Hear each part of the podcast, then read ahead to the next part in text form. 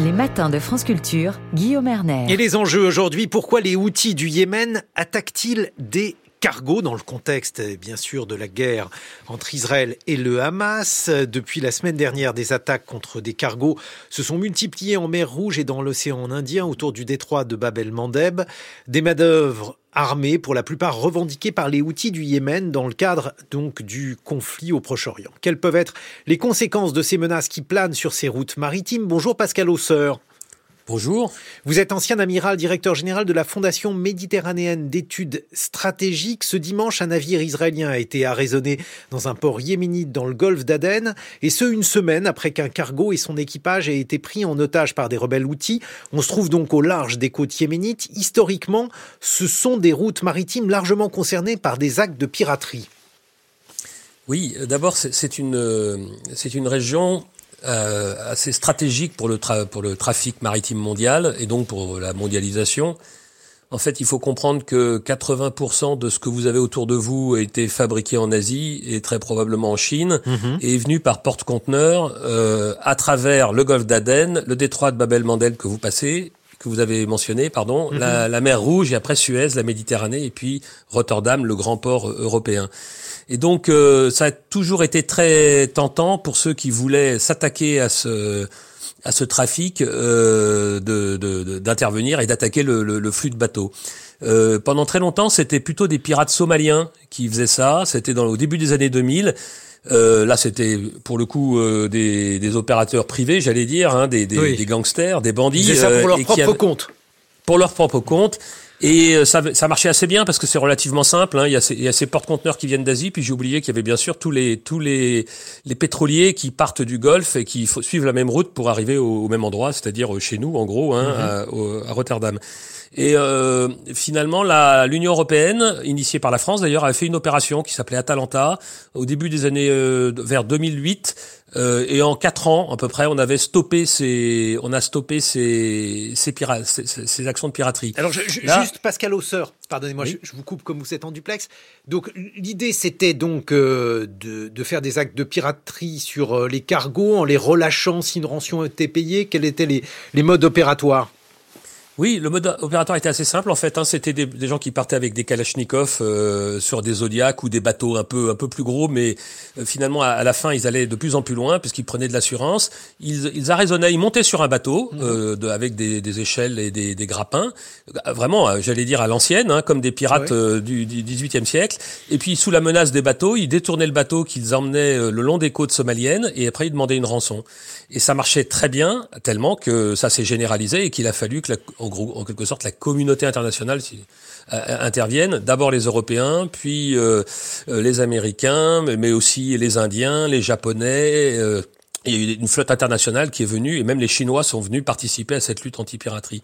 C'était relativement simple en fait et ça a fini par par par s'arrêter ça a, dû ça a donné des idées, j'allais dire, aux, Yéménites, notamment aux Houthis lors de leur guerre civile euh, qu'ils ont déclenchée en 2014 entre les Houthis et, et les, ce qu'on appelait les loyalistes euh, au, au, Yémen, qui est situé en fait un peu de l'autre côté de, du golfe d'Aden, en face de la Somalie, mais, mais de l'autre côté, côté nord. Et euh, ils se sont rendus compte assez vite qu'ils pouvaient euh, agir sur la guerre euh, face à, euh, à leurs ennemis et surtout à ceux qui soutenaient leurs ennemis, puisque leurs opposants étaient soutenus par l'Arabie saoudite et les Émirats, alors que eux étaient soutenus par l'Iran.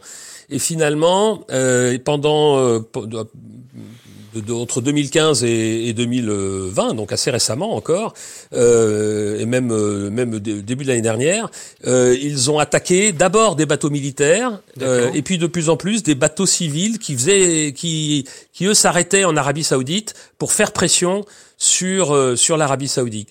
Ils le faisaient avec avec des missiles, avec des drones, avec et avec également des prises de, de force un peu à la comme comme des pirates.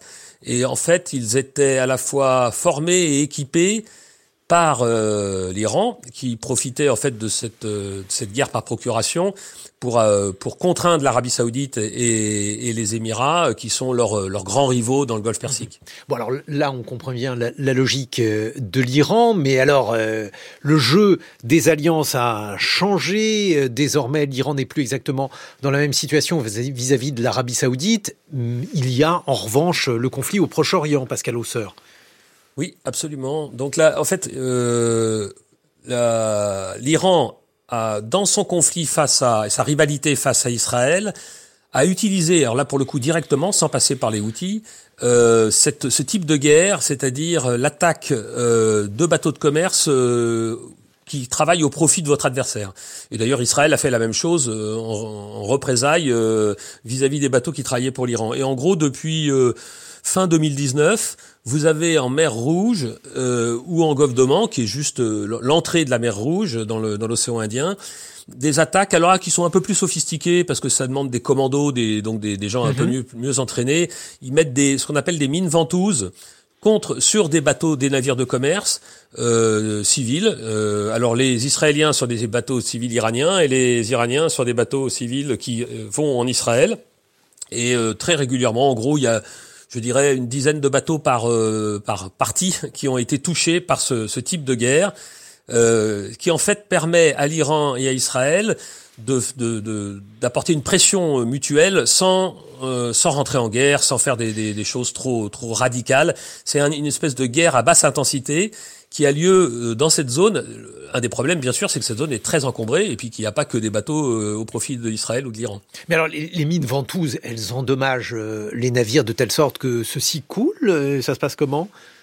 Alors certains, certains ont coulé, mais la plupart sont, sont désemparés et doivent uh-huh. s'arrêter et se font réparer. Euh, il y a également de temps en temps les, les, les Iraniens euh, ont, ont des bateaux, quelques bateaux militaires justement pour surveiller leur propre trafic uh-huh. maritime qu'ils déploient en, en, mer Rouge. Et ce bateau militaire a lui aussi été attaqué par euh, par des, équipes euh, équipes israéliennes. Alors justement, j'allais parler euh, du rôle d'Israël. Donc le rôle de l'Iran, on le voit, on le voit donc au travers euh, de la guerre délégataire qui est livrée donc à Israël par le biais des rebelles outils. Alors Israël, que, fait-il? Parce que euh, je, me souviens par exemple qu'il y avait eu un pétrolier iranien qui avait été endommagé. Euh, il n'y a jamais eu de revendication. Est-ce qu'il est possible aujourd'hui euh, d'attribuer ça à Israël? Quels sont les, les éléments donc euh, dont vous disposez, Pascal Hausseur alors, en fait, vous avez raison. Cette guerre, elle est, elle est, elle est, assez, elle est assez originale parce qu'elle est, j'allais dire, sous le seuil du conflit, de l'hostilité ouverte. C'est une guerre de l'ombre.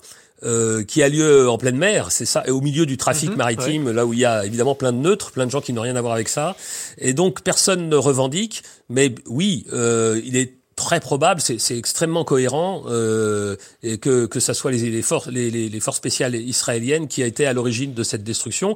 Mais une fois encore, il y en a eu presque autant euh, de l'autre côté.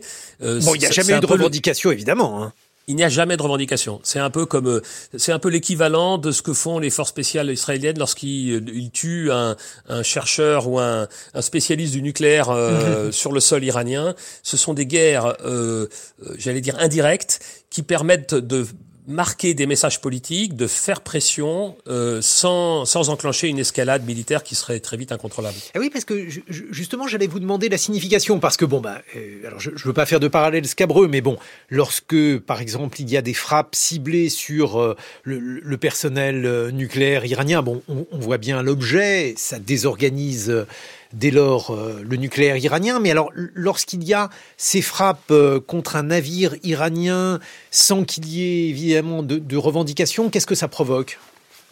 C'est un message. C'est un message qui montre que euh, les, Iraniens peuvent euh, contraindre et faire mettre, euh, mettre sous pression et générer des problèmes, et ils ont la liberté d'action de faire euh, vis-à-vis d'Israël et vice-versa. C'est, c'est vraiment quelque chose qui nous, nous semble un peu étonnant, mais, mais dans cette région, et c'est de plus en plus comme ça, il y a des messages politiques qui sont passés par des actions militaires. C'est ce que fait Israël régulièrement quand elle bombarde des camps de milices chiites, du Hezbollah, soit, soit en Liban, soit en Syrie, soit quelquefois en Irak. Mm-hmm. Ce sont des messages à l'Iran qui soutiennent ces milices.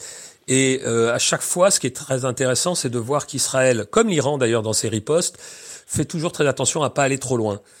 Alors dans le cas des outils, c'est un peu particulier, puisque ce qui nous intéresse depuis 15 jours, là, enfin une mhm. dizaine de jours, c'est que là, il semble que les outils agissent un peu de leur propre chef.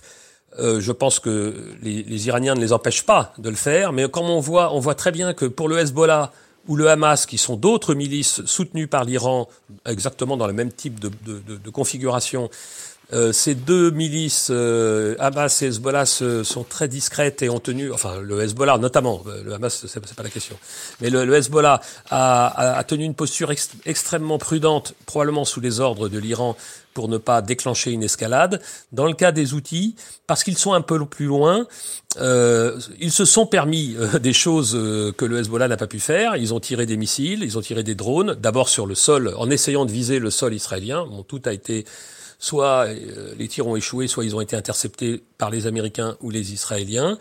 Et puis, depuis quelque temps, euh, ils s'attaquent, c'est plus simple pour eux et certainement beaucoup plus efficace, euh, parce que ça, ils savent faire, ils l'ont pratiqué, comme je l'ai expliqué pendant depuis de longues années. Mhm. Ils attaquent le trafic commercial qu'ils estiment être au profit des Israéliens. C'est ce qu'ils ont fait, soit par des tirs, soit par des prises d'otages depuis, depuis maintenant une dizaine de jours. Bon, est-ce que ça modifie euh, en quelques mots le trafic euh, commercial, Pascal Hausseur non, ça, ça, fait ça fait peser une pression. Mhm. Euh, ça, ça, montre ça montre quoi? Ça montre que les mers sont, lorsque surtout quand tu es près des côtes, sont de moins en moins sûrs. Bien sûr. Qu'il y a une espèce de la tension généralisée dans le monde, donc une espèce d'ensauvagement du monde, dans euh, où les gens peuvent agir euh, de façon militaire assez brutale, euh, avec ou sans contrôle d'une autre de, de, puissance derrière. Il n'y a pas et eu. Ça fait monter un peu là, et ça fait, ça rend les, le trafic plus dur, plus difficile. Ça fait monter les primes d'assurance, bien sûr. Bien sûr. Et donc tout ça, évidemment, a un impact en finale. Et puis ça montre aussi que la la guerre des otages, euh, et on l'a vu avec le Hamas pour le coup, euh, et probablement redevient entre guillemets à la mode, euh, c'est-à-dire mmh. que les gens se rendent compte que c'est assez assez facile de prendre des otages, et finalement euh, on a un effet levier plus important que d'autres actions militaires plus complexes. Hélas, merci beaucoup. Pascal Hausseur, je rappelle que vous êtes ancien amiral, directeur général de la Fondation méditerranéenne d'études stratégiques. Dans quelques secondes avec Science.